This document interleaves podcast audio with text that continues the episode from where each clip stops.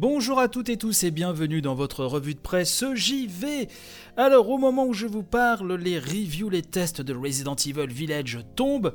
Bon globalement hein, c'est, c'est très très très très bon à nouveau.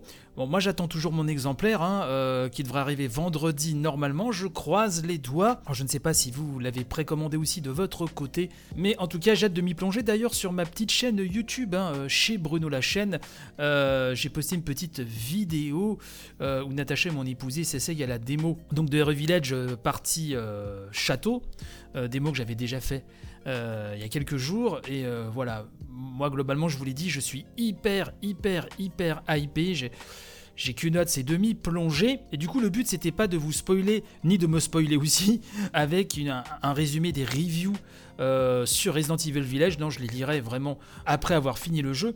Mais j'ai trouvé un petit papier sur GamerGen qui nous explique euh, que l'épisode Village a été équilibré au niveau de la peur, car visiblement, l'épisode sept euh, bah, faisait trop peur, justement. L'article nous dit que Capcom a voulu atténuer la courbe de tension de cet opus, mais c'est pour mieux surprendre les joueurs. Alors, j'ai vu euh, ceci popper un petit peu sur les réseaux sociaux. Certains se sont enflammés, je pense, totalement inutilement, puisque c'est pas le fait que le jeu va faire moins peur, je, je sais pas vous, mais rien que le, le, les premiers trailers et euh, ce que j'ai fait de la démo, moi j'étais bien tétanisé, y a pas de souci, et je pense qu'il y a de grosses grosses surprises là-dessus qui nous attendent, mais c'est surtout au niveau de l'équilibrage, hein, oui, puisque Monsieur Kanda, pre- l'un des producteurs hein, de, de Village, a avoué euh, donc que Capcom avait eu de nombreux retours concernant donc Resident Evil sept, qui faisait extrêmement peur aux joueurs.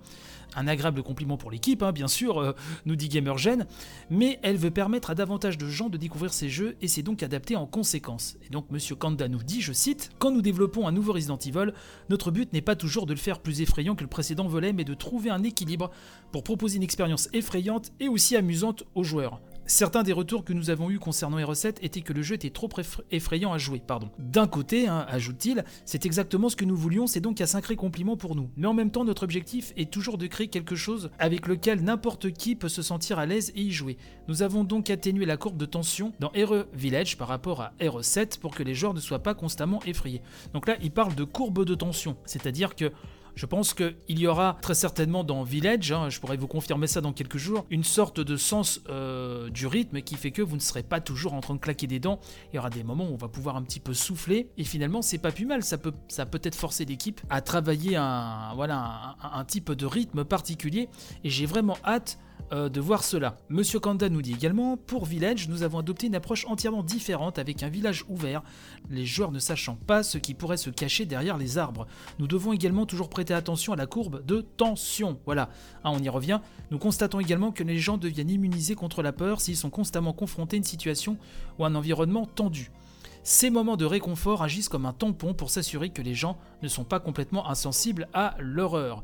Les salles de sauvegarde que vous voyez souvent dans de nombreux jeux Resident Evil en sont un excellent exemple, où les joueurs peuvent respirer profondément et savoir qu'ils sont en sécurité. Donc je vous dis, c'est, c'est vraiment très intéressant et moi qui suis très sensible au, au rythme hein, dans un survival horror, entre autres critères, voilà, j'ai, vraiment, je suis vraiment impatient de voir ce qu'ils ont fait là-dessus et je suis d'accord avec eux, puisque pour connaître quand même euh, voilà, pas mal le genre, euh, le rythme c'est très important. Si vous êtes tout le temps, tout le temps, tout le temps, tout le temps sous tension, au bout d'un moment, ça peut casser un petit peu le trip. Ce qui est bien, c'est justement d'alterner entre différentes ambiances et atmosphères. Et moi, euh, les deux petites démos que j'ai essayées, rien que l'univers, j'avais envie d'y, d'y rester des heures. Et, et euh, le peu que j'ai vu m'avait déjà effrayé pour les quelques apparitions qu'il y a eu, mais je n'en dirai pas plus. Jeu donc qui sort le sept mai, hein, donc qui sort demain. Voilà, j'ai vraiment hâte. Je flippe un petit peu puisque ma, mon, ma petite commande visiblement euh, est prévue pour dans... Enfin, ma petite livraison plutôt est prévue pour dans quelques jours, hein, ma, ma version P S quatre, alors que je l'avais précommandée. Donc je croise les doigts. Je croise les doigts pour euh, recevoir le jeu pas trop tard quand même, en espérant même qu'il arrive un petit peu plus tôt, ce serait très bien. Voilà en tout cas un petit peu ce que je voulais vous dire ce matin.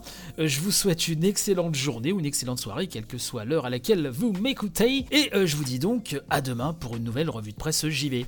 Allez, bye bye.